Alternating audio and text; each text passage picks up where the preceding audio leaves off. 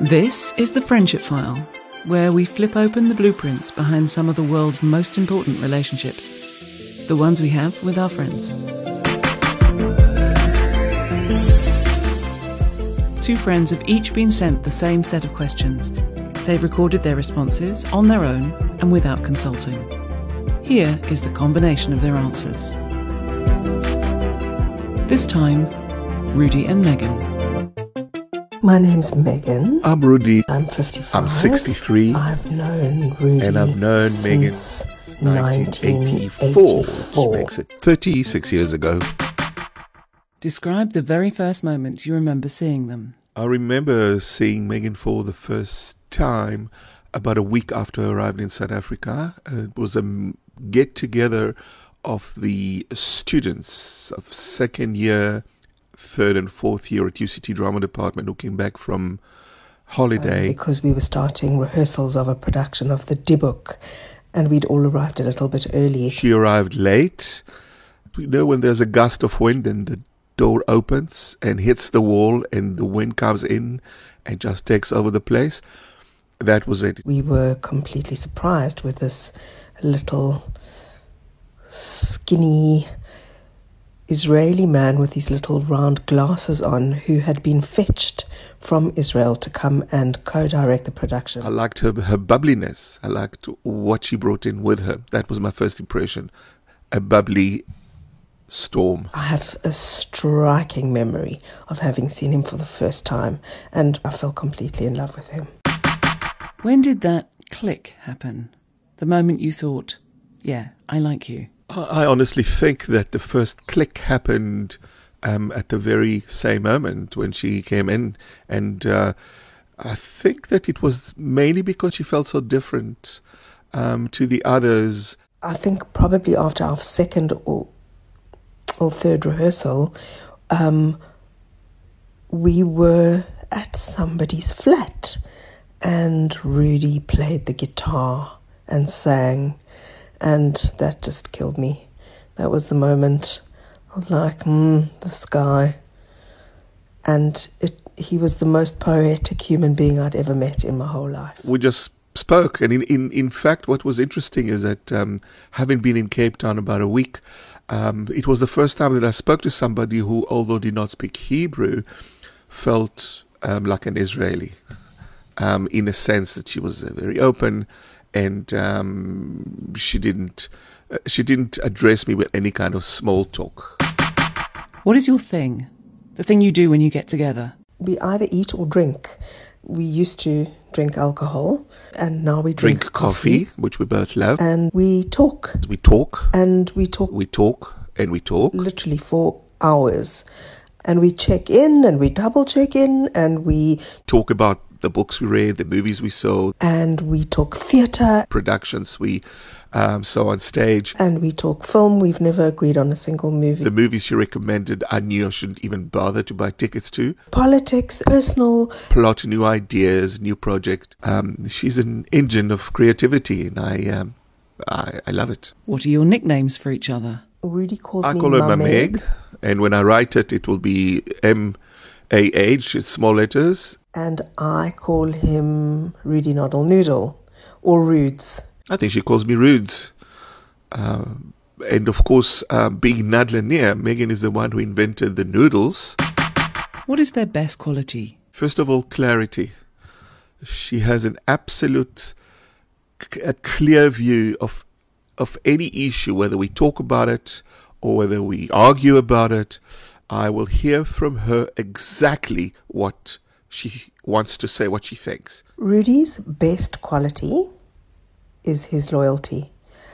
And because he's so bright and full of ideas and thoughts, he can work a situation into a million different portions just so that he can be loyal. Uh, the other thing that I love about her is her creativity. She can she can make an opera from a carrot and a, a grating implement in the kitchen. And then, of course, his second quality is that he has got the most unique brain. I love Rudy's brain, and um, I'm always interested in everything he says. What is it about them that drives you mad?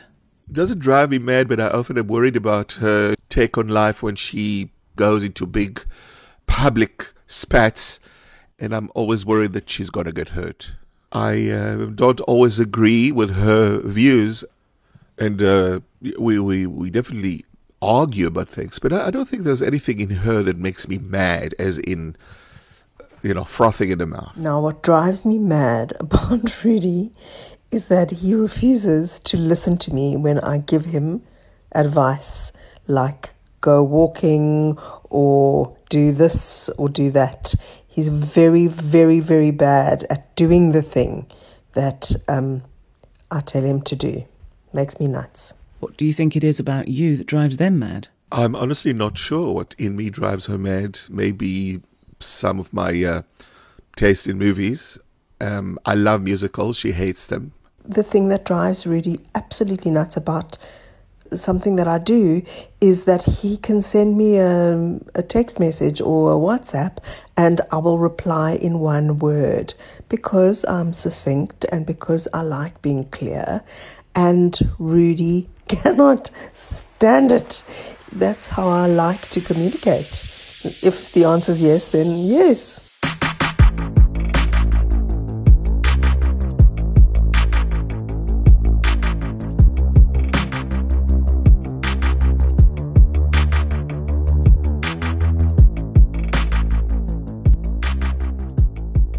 Talk about a time they really came through for you. I know that it's 36 years of coming through for me, always available. Um, when, um, for example, when my wife was very, very sick, uh, over time, quite a few um, hospitalizations. Meg was always the one who would phone and say, "Isn't anything that you need?" Whenever I needed something, she was there. Rather give me a lift to hospital and wait for me while I um, while I um, went under some procedures. I just noticed that both examples are hospitalizations, but um, yeah, it's the ongoing presence of a friend having my back and knowing that even when she doesn't agree with me, um, she's not judging. Rudy has come through for me at this particular point in my life in the hugest possible way. I'm going through some deeply, deeply personal stuff and have really needed my friends um, and have really needed Rudy in particular. And he has been the most devoted, loyal, available, um, committed, concerned, and powerful friend. And I don't know that I would have survived this particular time in my life without him. Have you ever had a fight? No, I can't remember fights. Um, I remember arguments, uh, you know, uh, but it's always an argument about something that we agree or disagree about. Uh, not really a full on fight. I can't remember if we've had a fight or not. I'd be surprised if we haven't, but we certainly haven't had like a standoff and we definitely haven't had a fribble. Um, that doesn't mean that we've always been um, totally in each other's pockets. We've gone through phases of our lives where we haven't spent that much time together, but I don't think we've had a fight. Give an example of your shared language, the sort of stuff that only you get. Initially, when I first met Rudy, his accent was very, very strong, and he would. Tr- try and pick up on sort of South Africanisms or South African ways of saying things. He often sounded completely hilarious, like you would say, um, movement, because that's what he thought we were saying. And um, he once did take a rehearsal. Um, and he told us that we all needed to be ships in a Greek chorus, but he told us to be ships and we all thought he meant us to be sheep. But Rudy's got such a brilliant turn of phrase and he's got so many made up words. There's a lot of words that we find together that, that relate to our theatre, love and passion for theatre. So, for example, I always find that the surname Cumberbatch is ridiculous. And for a long time, I couldn't, I couldn't remember. It was cauliflower, it was Cumberstum, it was whatever um, Megan is um, fighting or struggling with the surname um, M. Night Shyamalan. So she has her own version, which I can't even remember. So when we find something that we can't um, describe, it will be a Kambushtom or a Shamelpot or similar. What do you envy about them? The quality that I envy the most about Rudy is that if he has a righteous sense that he is right, um, then he's unwavering. He genuinely does not care what other people think. And it's the most genuine not caring. And I absolutely envy that quality. And I also think it's something I strive for but am not very successful at. I don't have anything that got to do with envy in our relationship. There's things that I'm amazed at. Her creativity is literally on tap. She can switch on into creative mode. She can write a beautiful short story uh, in half a day. She can write a play in a week and a half. And she's very, very, very well focused. My creativity takes longer to actualize. Again, I always think about her as a Porsche. I'm much more of a of a heavy loaded train. What have they done that has surprised you? I'm surprised in a good way at how quickly and effortlessly um, she turns to help people in need that she doesn't even know. So during the corona disaster, Megan started a project where people can um, just contribute 350 rand a month to a family that really needs the money. And she got it going. The surprise is in her, in the fact that she sees it. She looks around. She sees, there's so many things that come at us. She's able to discern and find points um, of, of support. What Rudy has done that surprised me the most was that he fell in love with cricket. Like, of all the things that an Israeli person could do is fall in love with cricket and Rudy fell in love with cricket. And that is one of the things that we love doing together is actually going to the cricket. Yeah, the two of us can actually sit at a five day game for five days and chat. When are they at their happiest? I think she is at her happiest when she does uh, creative work, when she works um, on a play when she works with um, the improv groups, teachers, participates. I think improvisation um, is a is a gift to Meg because it allows her madness to be channeled um, and her creative force uh, to be used. She's very very funny. Rudy is at his happiest talking chat, tell stories, uh, reminisce, uh, what if, go into the space of of dialogue. I, th- I think that that's when he's the happiest, and also I think. Yeah, I think hanging out with these kids makes him extremely happy too. Is there anything you've always wanted to apologise to them for or to explain, but have never got round to it? The one time, the one place that I wanted to apologize was when um, Megan's mum passed away and she came back.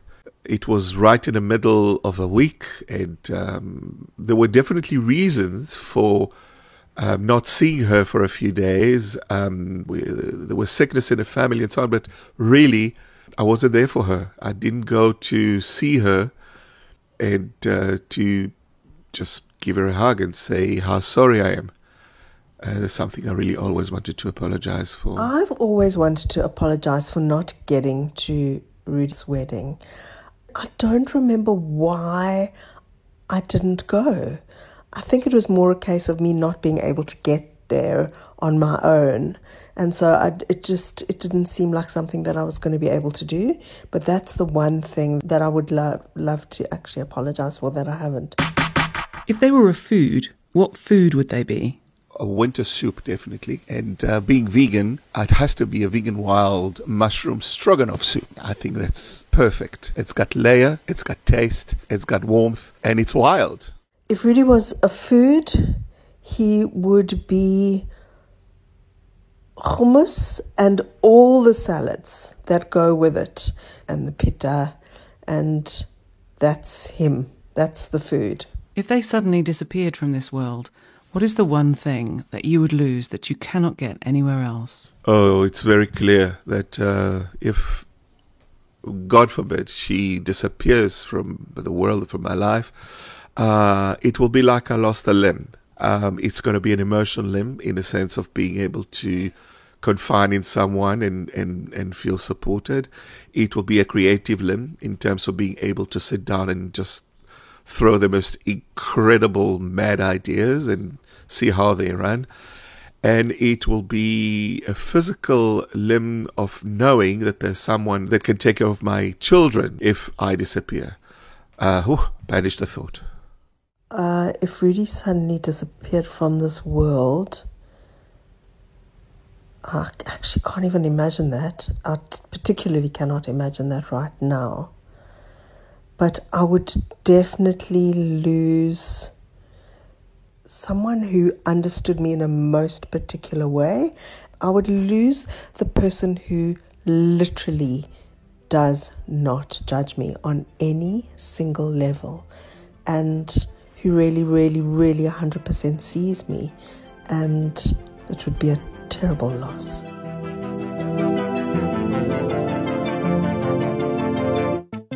Before anyone else heard the answers to the questions, the friends got a chance to listen to each other and to react. I've spent the whole day thinking about this lovely sort of conversation and just how how tickled I am by it and how affirming it is just thinking about Rudy as a friend and the journey we've traveled. And I don't think there was anything that kind of surprised me or or stood out for me because I think we are so completely open with each other and we always tell each other everything. I felt very moved by her love and her support and the positive, open feeling that, that comes through when she when she talks um, about me. I love the parts where um, where we literally said exactly the same thing, and we almost had similar inflections. You know, I think that when two people talk in the same style, you can pretty much guess that they're on the same page. That theme of being in each other's rhythm, each other's grid, each other's radar space is totally crucial to any friendship, but especially to this one.